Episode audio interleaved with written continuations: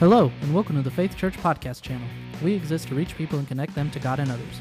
If you would like more information about Faith Church or would like to schedule a visit sometime, visit our website at www.igotofaith.com.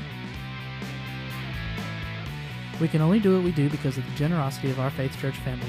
If you'd like to contribute to our ministry, you can do so by visiting our website at www.igotofaith.com and hit the Giving tab. Or you can text the amount of your contribution to 84321. Both of these options will send you to a safe and secure server. Your giving is much appreciated. Now, get ready as our lead pastor Steve Husky starts a brand new series entitled Weights. All right, good morning, Faith Church. Great to see everybody here today. Hey, happy Father's Day to all the pops in the house, all of you watching online. This is your day. We want to thank you for your love and your sacrifice and your commitment and your dedication the discipline that we didn't want, but you gave us anyways because we needed it. We love all of our dads. I want to give a big shout out to my dad in Akron, Ohio. Let's give it up for all the dads in the house. And let's give it up to the greatest dad of all time, our Heavenly Father. That's why we're here. Can we celebrate God just for a minute? Come on, church. Well, my name is Steve Husky. I'm the lead pastor here at Faith Church. Just want to welcome all of you to Dad Fest. Hopefully, you got an opportunity coming in to stop by outside. If you didn't, stop by on your way out. Check out some of the rides, check out some of the motorcycles, grab some food, and have some fun. But today, inside, we're starting a brand new series entitled Weights. And so, as we jump into this, some of you guys know this that weight has kind of changed over the years, especially when it comes to technology. Things have keep, kept getting smaller and they keep getting lighter. Some of you guys remember back in the day before everybody had a computer. When I was in college, not everybody had a computer. We had a computer lab where you can go type up your papers. But most of us, like I had a laptop, it was called a typewriter. Yeah, baby. Like 50 pounds of pure steel. You would hear, like in the dorm rooms when papers were due, you would hear late night the clicking, click, click, click, click, click, click. Well, that wasn't me, it was like click, click. And when you messed up back in the day, like there was no backspace, you just had to rip the paper up and that was it, start over. Unless you had a high tech typewriter and you had the white ribbon where you could make corrections. Yeah, some of you guys had big money. But it just keeps getting smaller and smaller. I remember the first laptop I bought, it was kind of heavy. It was a five gig, five gig hard drive. Now I got terabytes of hard drive space. Stuff just keeps getting smaller and lighter and smaller and lighter. Televisions, that's another thing. Anybody here have one of those big rear mount, rear projection things sitting in your man cave? And when you moved, you didn't move it, not because you wanted to give the next family a blessing, because it was too heavy to move, so you just left it there. Come on, big screen TVs, old school big screen TVs, and pool tables never move with people. We just leave it there. Right? Technology keeps getting smaller, keeps getting lighter. Right now, we do videos on our camera, on our phones, our smartphones. You can grab it and just do some really high, uh, high def videos. Back in the day, some of you guys remember doing like a video at Christmas. It was like doing like Channel 5 news, right? The camcorder, now you got tapes you can't even watch anymore because the technology's gone. I mean, that's just how is. Things keep getting smaller and lighter, smaller and lighter. One of the places, especially, where things have gotten lighter is when it comes to um, sports, any kind of competition, uh, all the way from pads and football players. They've gotten lighter, uh, technology's increased. Some specific things bikes in the Tour de France, you know, those bikes eh, for years just keep getting lighter and lighter. I come from the generation of the banana seat. Come on, baby. In the woo, yeah.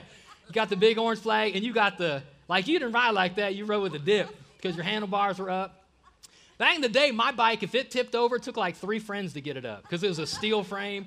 Then they moved to aluminum, and then they now carbon fiber. You can pick up a Tour de France bike with like one finger why? Because, again, things just keep getting lighter. And here's why it's important, especially when it comes to sports, is because the less weight you carry, the more efficient you are. The less weight you have to deal with, the less weight you carry, the more efficient you are. So things continue to get lighter. It goes all the way down to running. We got any runners in the house? Anybody here like to run? That's what I'm talking about. We know what's wrong with you. I'm sorry. The rest of it, anybody here hate to run? Yeah, let's make some noise. Let's make some noise for being lazy. Woo! But runners, those who are runners, and we celebrate the runners in the house, it's, it's, you know, again, you don't go running in chucks. You go running in chucks, you're not going to run very far. People get, I have a friend who does 50 mile off road events. I don't like to drive 50 miles. He runs 50 mile off road.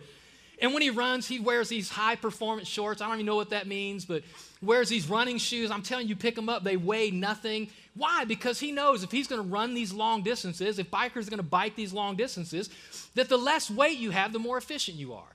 And if you make sure you minimize your weight, you can go further faster. So, with that in mind, as we launch this series entitled Weights, here's what I want you to know out of the gate is that the Bible compares our spiritual journey, our faith, our walking out of Christianity, it compares it throughout Scripture to a run. Let me just give you a couple of examples. In Isaiah chapter 40, it says, For us that engage in this spiritual journey, it says, they will run and not grow weary. So as you live out your faith, as you walk, again, not, we're not talking about a Sunday event, we're talking about a lifestyle as you live for God, as you walk out your faith, as you engage in your spiritual journey. The Bible says it's like a run. Here's another one in 1 Corinthians 9. Here's what Paul says Paul says, Don't you realize that in a race, everyone runs, but only one person gets the prize? Come on, read this. So run to win. Everybody say that. So run to win. Engage in your spiritual journey with some intensity, with some intentionality. Here's one more Paul talks about sometimes when you struggle in your spiritual journey, you struggle in your faith. Notice the way he describes it. In Galatians 5 7, he says, You were running the race so well.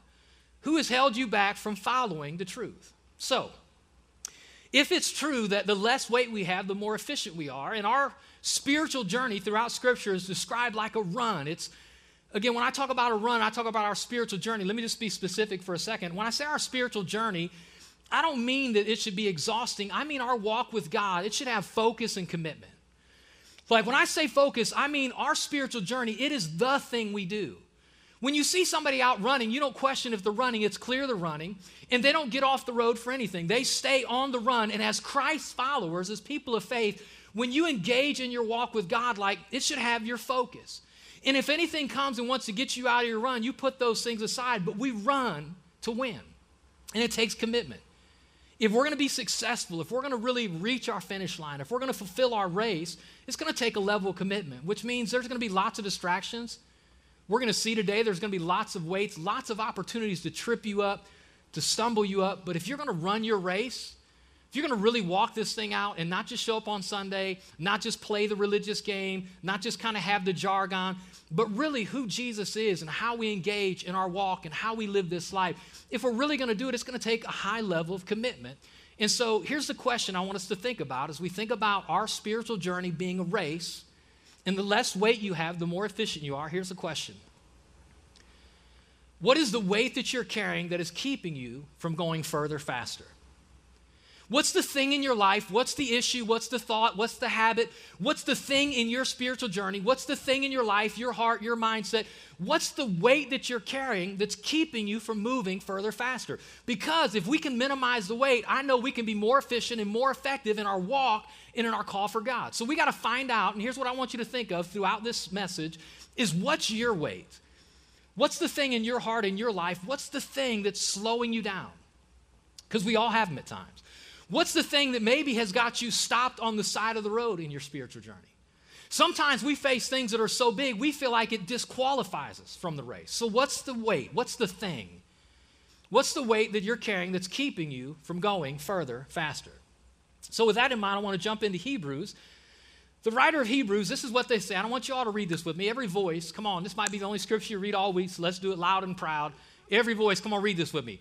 Therefore, since we are surrounded by such a huge crowd of witnesses to the life of faith, let us strip off every weight that slows us down, especially the sin that so easily trips us up. We're going to come back to this first word in a minute because it's really a powerful word.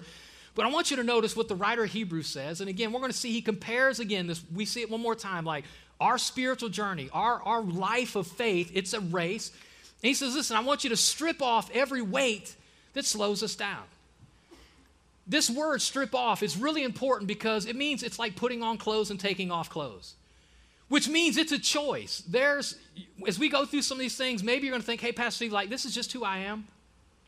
Like, this is who I've always been. Like, I've tried to change and I can't change. And I've tried to be different and I just don't know if I'm ever going to be any different. I want you to know the writer of Hebrews, when he says, hey, strip off, that it's not just a command, it's a command with promise that God can empower you and give you strength and God can give you hope to get rid of the weight that's holding you back, that's slowing you down, that's stopping you or disqualifying you. God is able to help you to strip off the weight. You got to take some stuff off. I remember when I was in elementary school, uh, again, I'm from up north, up in Ohio, where weather can be rather inclement in the, in, in the wintertime. Like down here, you just hear we might maybe have some cold precipitation and like the city shuts down. In the north is just, you know, we're just used to it. And so you just kind of live life and make it happen. And we got any northerners in the house. Come on, y'all got to make some noise. We got northerners in the house? Got a couple. But we love you. We're in the south. I'm one of you now. One of you now. Uh, but I remember growing up, especially when I was a kid, you know, you kind of hit that, hit that age, hit that time, like fifth grade, sixth grade, seventh grade, where you're trying to figure out who you are and you want to be cool right? And so I remember as a kid, especially during inclement weather, that my parents, my mom especially, would make us like I was one of the kids that was so bundled up you couldn't move. Right? I mean, coats upon coats and scarves and hats, and especially the toughest thing to wear were, were rubber boots. Because there's nothing that says I'm not cool like rubber boots.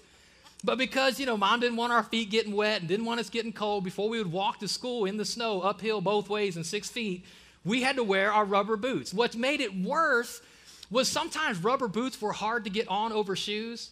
So my dad had this really great idea that at the time was horrible, but in hindsight, it's kind of genius. But in order to get your boot on and off a little bit easier, they would have us put bread bags on our feet and then slip the. I, listen, I'm just telling you, it worked, but there's nothing that says I'm not cool like wearing rubber boots and taking it off and you got a Wonder Bread bag on your foot. So what I would do is a lot of times I would after school like I, they would make me wear them, but I would leave them in my locker and be like, "Oh, I forgot, mom, I forgot. Sorry, mom, I'm admitting this to you. I lied. Like I forgot them, so I wouldn't have to wear them the next day, right?" At the same time, so intentionally taking things off, I would put some things on. I'm from the Michael Jackson generation when he was black. Come on, somebody. And he made he made parachute pants in style. Anybody here remember parachute pants? Oh, don't hate, because if I still had them and could still fit in them, I would be wearing them right now. Parachute pants were just that. They were made of a parachute, thin nylon, and just had zippers everywhere. Which, if it's summertime or spring or fall, is cool. But when you wear nylon pants, when it's 20 degrees, minus five with the wind chill factor, it's cool in a whole different way. But here's the thing is, so the writer Hebrews is saying, hey, listen, all of us have weights. All of us have things, we have issues, we have situations. We all have weights that are slowing us down in our run, that are stopping us in our spiritual journey. And you got to make a choice to strip off every weight. Everybody shout, strip off. strip off. So here's some things we need to strip off. I think sometimes there are things we put on ourselves, things we allow in our thought life, things we allow in our nature and kind of who we are, like pride. I'm just telling you, everybody needs to have someone in their life that can call them out of bounds, that can say that's off limits. And when you're too proud to ever be challenged, you can never admit you're wrong. It's probably going to slow you down. It's going to hit because there are times we're all wrong and we need somebody speaking truth to us. Sometimes it's shame. Sometimes it's guilt. Like we're just carrying this guilt and this shame. Like we just feel like we just blown it and like that's slowing us down. And it's a weight to you. It's, it's heavy on your heart and like this walk with God just seems too much. Sometimes it's like an arrogance, sometimes it's lust. Like whatever it is, like all of us in this room, we have these weights and they, they come, and sometimes it's not like a, a habit. Sometimes one of the greatest weights that I've experienced in my life are relationships. That sometimes we start hanging out with a certain group of people or we start dating somebody. Man, we were all about Jesus. We were all engaged in our run. And then we started dating somebody or hanging out with somebody. And all of a sudden now we're not running as fast and we're not running as consistent. And I'm just telling you that if you are in relationship with a friend, a boyfriend, a girlfriend, if it's husband or wife, too late, pray for them. But besides that, maybe you need to pray. Are they a weight? And if they're a weight, you need to strip them off so you can run your race further, faster. It's better without them than with them. Because here's what I know God will put the right people, God will put the right job, God will put the right stuff in your life if you'll put your race first and put Him first. And so sometimes it's not what we put on ourselves, sometimes it's what other people put on us. Sometimes our weights are like lies, things that people have told us about ourselves that are not true. where somebody said, You're not enough, you'll never amount to anything, you'll never make it happen. And like maybe it was said in anger, maybe it was said a lot, maybe it was a teacher, maybe it was a parent. And like those things, we start thinking about that and we try to live this life, especially when we try to walk out our faith, man, those lies come. And I'm just telling you, we have a spiritual enemy that is the best at getting us off our run, off our pace, and off our track because he's a liar and tells us things that are not true. And sometimes it's not lies, sometimes it's expectations. Because we all have people in our life that sometimes tell us what, we, what they think we should do and who they think we should be and what they think we should do with our lives. And all of a sudden, man, we feel like we got to please everybody. And we're kind of stuck in this place of trying to run our race and make our friends happy, make our family members happy. And I love my parents, and they watch online. They're probably watching now, but they'll remember this. When I made a decision uh, as a young Christ follower to leave Akron University and go to Bible, Bible college, my parents were not for it. And I'm just telling you, as a young adult, I had the latitude to make my own decision. And had I listened to my parents' expectations, I would not be standing here. And I'm just telling you, some of you who people put expectations on you and put you in a box and they think they know you and they think they figured you out and said you can go here and no further, you can do this and not that. You have to choose to move beyond the lies of people, beyond the expectations that sometimes well intentioned people put on us. And sometimes we got to stop living down to people's expectations and start living up to our potential as we run our race. Come on, everybody say strip off. You got to strip it off. Sometimes it's your social status. Maybe you're someone important in the community. And sometimes, because of that, you're put in awkward situations where you have to make faith decisions, and you feel like sometimes those are compromised, and that's a weight to you. Maybe it's your temperament.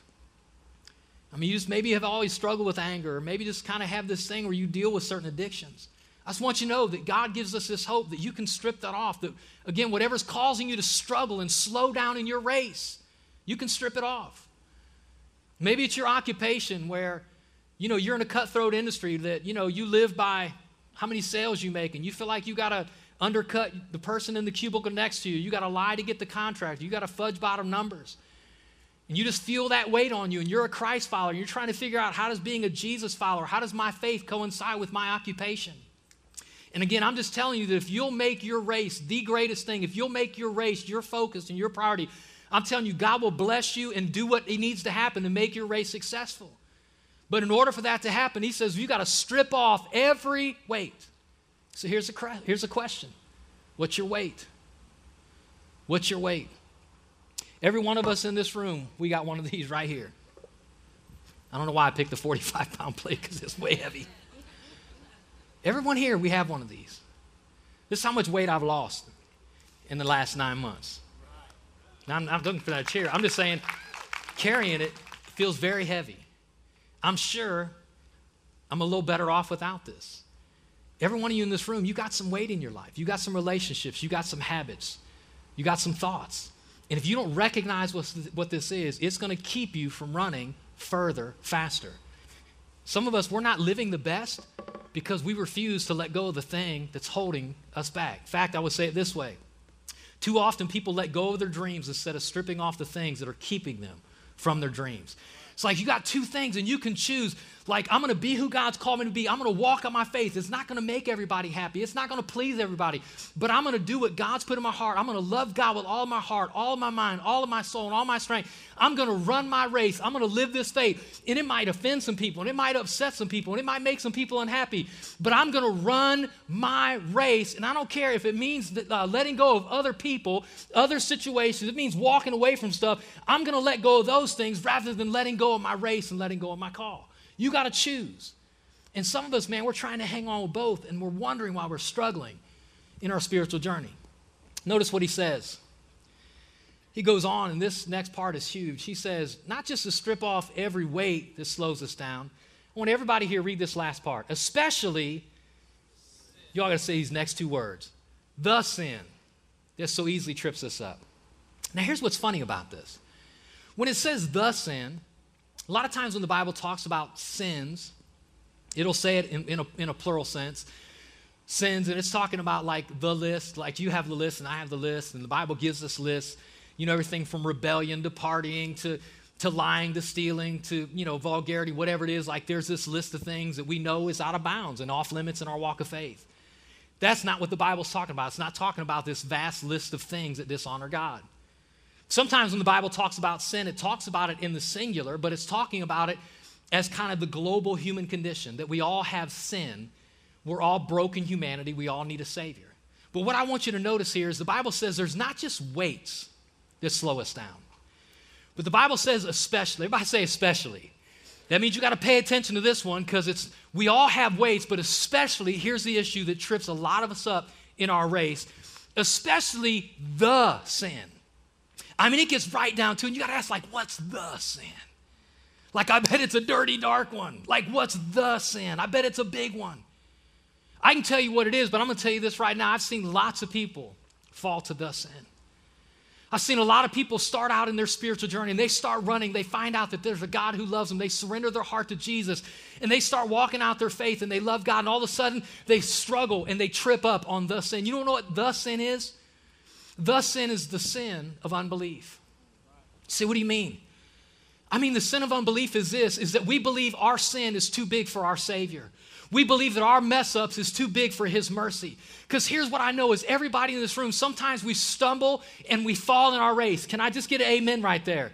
And sometimes we believe that God doesn't love us anymore, that we're too shameful to run, that we've messed up too big this time, and we might as well get out of the race because we'll never make it. Anytime you believe you've disqualified yourself in the race, you've, you've committed the sin. You've believed what you feel over what God said, and what God said is He loves you, you're His son, you have grace that's more than enough, you have mercy that's new every day, and when you believe what He said over how you feel, you won't trip up over the sin.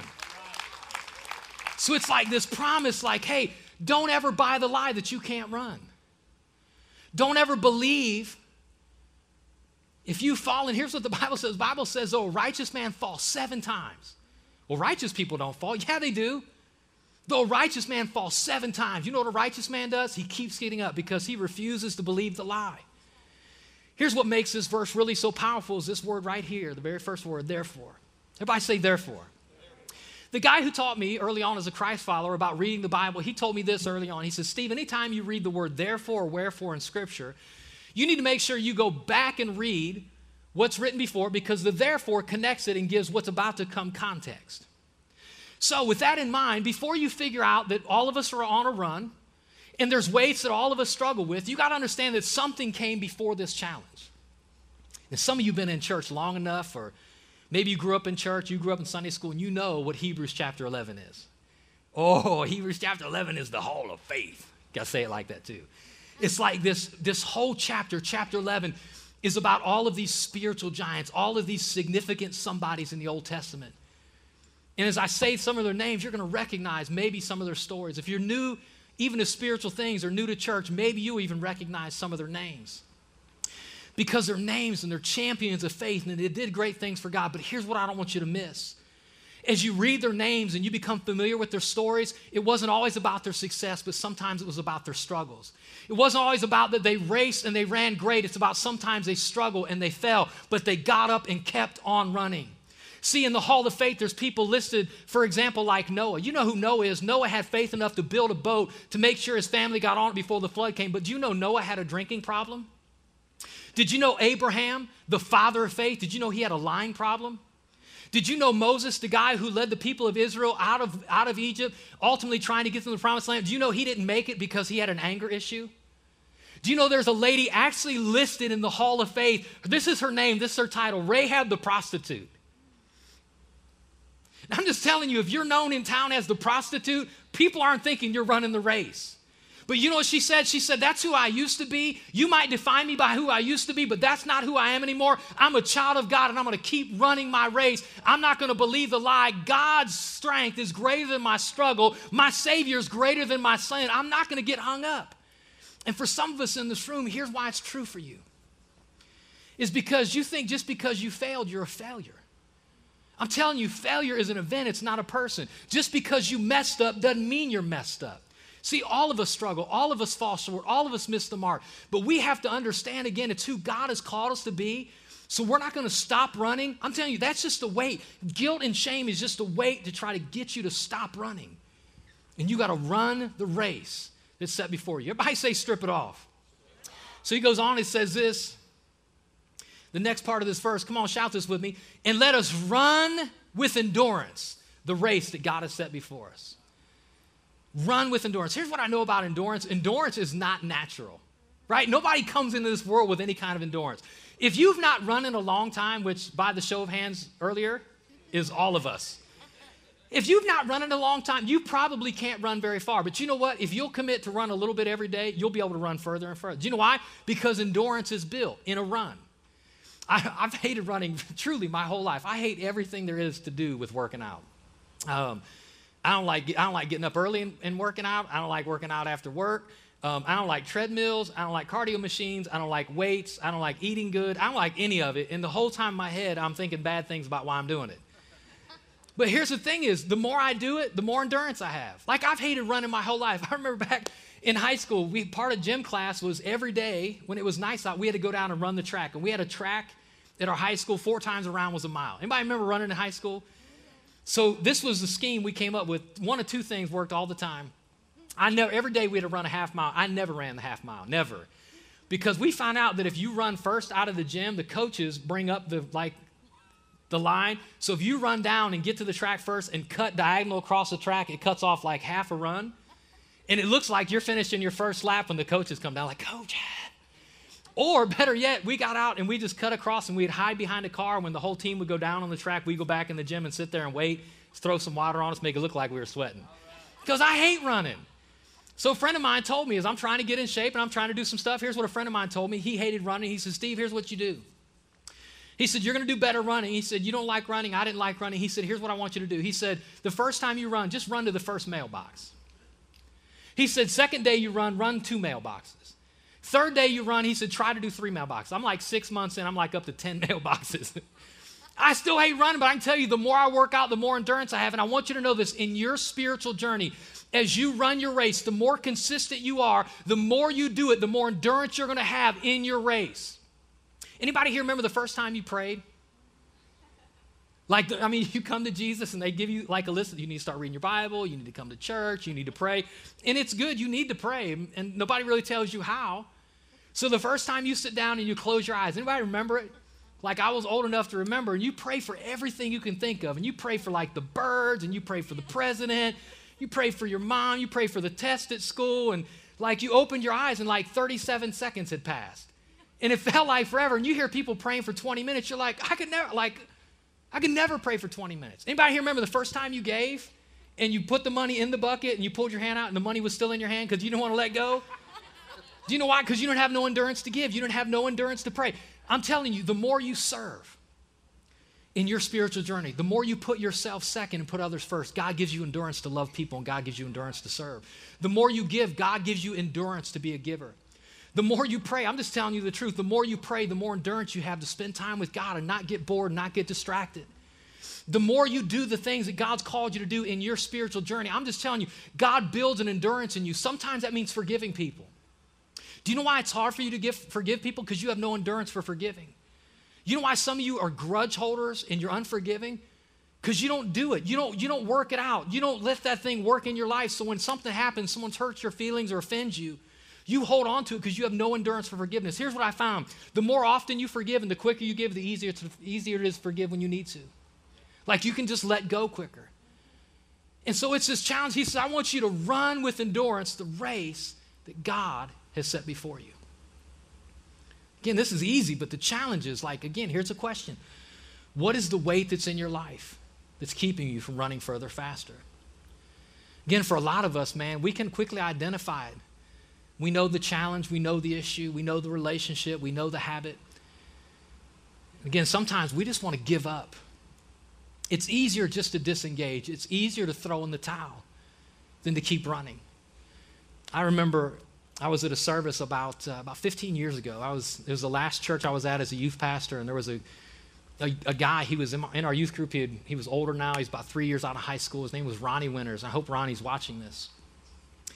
And Ronnie was a young guy, man, and, and everybody knew there was something different about him. Everybody felt like, man, this guy's, he's really called to ministry. Like you could just see it on his life, but he struggled with doubt. He struggled with insecurity. He struggled with whatever issues he was dealing with that felt like disqualified him. And so he was running from the call. He, was, he, was, he wasn't running his race. And I'll never forget we're in this service, and it was a pastor that was there that night, and Pastor Coletti called Ronnie up to talk to him and to, to minister to him and to pray for him. And during this time, I'll never ever forget what Coletti said to Ronnie because it rings true at times in my life and maybe it will ring true in your life. As he tried to figure out who he was and what he was supposed to do, this is what Coletti prayed for him. Coletti said this over Ronnie Who are you to disqualify him who God has qualified? Who are you? Who are you to disqualify he whom God has qualified? What he was saying was, listen, Ronnie, if God said you're called to ministry, if God has a race for you, you can't say you don't have a race because God's words are higher than your words. And sometimes we talk ourselves out of the race. Sometimes we give up the race. Sometimes we walk away from the race because of hurt and disappointment and shame and guilt and sin and all the mess. And the Bible's saying, listen, if you'll recognize what it is and you'll cast it off, if you'll get rid of it, if you'll put it away, you can run your race further, faster, but you got to strip it off. Everybody say that strip it off. Got to put it aside. So he goes on, the verse continues and says this We do this. We run our race, we cast weights aside by this, by keeping our eyes on Jesus. He's the champion who initiates and perfects our faith. Because of the joy awaiting him, he endured the cross, disregarded shame. Now he's seated in the place of honor beside God's throne. There's two reasons. This is what the Bible's saying. The Bible's saying if you're going to run your race, you got to decide what you're going to focus on. In this word right here, to keep your eyes on Jesus, what it means is, is to put your eyes on one thing at the exclusion of something else. It means there's more than one thing to look at. You got to choose what you're going to see. And you can see your disappointment and your failure. You can see your struggle and you can see your sin, or you can keep your eyes on Jesus. And here's why it's a great idea to keep your eyes on Jesus. Number one is because he refused to meet the expectations of everyone else in his life. Some people only wanted him to be a carpenter's son. Some people only wanted him to be a, a, prophet. Some people wanted him to be a king before it was his time. Some people wanted to kill him and execute him. But you know what Jesus said? Jesus said, I know what my race is, and I refuse to live down to anybody else's expectations. I'm going to be who the Father sent me to be. I came to be the sacrifice of the sin of the world, not a prophet and not a king and not anything else but a sacrifice. And he kept his eye on the prize. You know what the prize was? You know what the joy awaiting him was? The joy awaiting him was you and I being with him forever and eternity. That's why he died, to save us. He kept his eye on the prize. So not only is he a great example, but number two, guys, this, this is so big, we can do it because he can do it. See, the same Jesus who's an overcomer lives in us. See, the promise we have is this as Christ followers, it's not this objective faith that's just out there somewhere that when you really engage in a relationship with God, that the power of the Holy Spirit comes and lives in your life. In the struggles and the weights that I deal with and that you deal with, God's saying, listen, you don't have to deal with that on your own. Because we are more than conquerors through Him who loved us, because He who is a conqueror lives in us. So you can overcome. So, whatever your weight is, I'm telling you, God can help you overcome it. Whatever's slowing you down in your spiritual journey, whatever's tripping you up, God promises the ability to put that thing aside. Not just because we have the example of Jesus, but because we have the power of Jesus working in our lives. He goes on, he says this He says, Think of all the hostility that he endured from sinful people. Then you won't become weary and give up. And then this last verse, we're almost home. It says, everybody here, I want you to read this. It says, You have not yet resisted to bloodshed, striving against sin. You know what he's saying? He's saying, So this idea of running a race, it sounds good, doesn't it? Like I can do it. It's like I can, fi- I can figure out my weight is and I'll put it aside. I'll figure what I'm struggling with and I'll cast it aside. It sounds good until you leave here to go do it. It's one thing to talk about getting away from relationships that are holding you back till it's time to move away from the relationship. It's one thing to deal with habits that are holding you back until you actually have to deal with the habit. What he's saying is it sounds like a good idea. People love the people love the results. We just don't like the progress. We don't like what gets us the results. We don't, we don't like the, right? We don't like the habits that get us there, like weight loss. I love the results. I love when the scale moves down. But when people say, you can't eat donuts, I'm like, what? Say what? Like it was National Donut Day. I got to eat a donut. When people say, you got to work out, you got to do this, like, I don't like, I don't like the process at all. But I love the results. If you want the results of really living a race and running your race, you got to fall in love with the process. And I'm telling you, sometimes it's painful. Sometimes choosing to walk away, choosing to let go, choosing to engage in a new life, choosing to have different habits, different lifestyles, different ways of thinking. What the writer's saying is sometimes it's going to call your man card in check. Oh, you really want to run this race? You just want to talk about it on Sunday or you want to be about it? You just want to show up on Sunday and sing about it or do you really want to live it? Because if you're going to live it, it's going to cost you something. What's the weight? What's the weight you're carrying that's keeping you from running your race further faster? See, again, to talk about stripping weights off, man, it's easy. But to change your life, to get new habits, to invite new relationships. See, that's why we do small groups here at Faith Church, because we want you to have relationships in your life that'll help you run your race. So, what's your weight? What's the thing that's holding you back? What's the thing that's slowing you down? What's the thing you feel like has disqualified you? I want to pray for you that God's going to help you know what it is. It's not romantic, stripping them off, it's part of the journey. And I believe with all of my heart that the greatest thing you'll ever do is run your race. Is to really live this faith out. Is let it let it define who you are, how you think, how you live, how you treat people. Again, it's not a Sunday morning circus, it's not an event, it's a lifestyle to run your race. So, Father, God, I pray in Jesus' name that the Holy Spirit would just be here in this moment. That God, you would show us, Father, the things in our lives that are slowing us down, that are holding us back. God, I pray that you would reveal the weights in our lives that are keeping us from running further faster. Lord, I pray especially for the group here that maybe have disqualified themselves with the race because the shame was too much or the guilt was too heavy. That God, somehow they believed the sin of unbelief. God, they bought into God that their sin was too big for our Savior. Pray every person in this room would know that we're called to run the race, to live our faith, and to strip off anything that's holding us back, that we can run to win. And Lord, I pray if anyone's here who hasn't started their journey yet, hadn't begun the race, has never said yes to your love, I pray, God, right now, Holy Spirit, you move on their hearts with every head bowed and every eye closed, just as before we get out of here, I want to give you a chance just to say yes. You see, what starts our spiritual journey, what begins our faith, is a moment in everyone's life where they have to say yes. Yes, I'm a sinner. Yes, I need a Savior. And yes, God's grace is enough for me. See, the Bible says we're all sinners, and Jesus came to be our Savior. He came, He died, He took our punishment, He took our shame, He took our guilt. The Bible says when we put our faith in Jesus, that that's what makes us saved. That's what makes us God's kids. That's what starts our journey. And so if you're here and you've never said yes to God's grace, you've never opened up your heart, I want you to know no matter where you are, what you've done, where you've been, God's grace is enough. And all you have to do is say yes. For all the dads in the house, I just want to say this, especially you, that the greatest thing you can pass on to your kids Memories are great and an inheritance is wonderful, but the greatest thing that you can pass on to the next generation, the greatest gift you can give your kids is the example as a well lived life of faith. So if you're here, Dad, and you've never said yes, today's your day. So with every head bowed and every eye closed, as I close this in prayer, if you want included in this prayer and you want to say yes to God's grace for your life, you want to say yes to His love, I want you to lift a hand and say, Pastor Steve, pray for me. Today, I want to say yes. All across this room, if that's you, I want you to lift a hand real high so I can see you. As I close in prayer, I'm just going to believe God's going to meet you where you are. Come on, all over this room, lift it real high. Come on, men and women, boys and girls,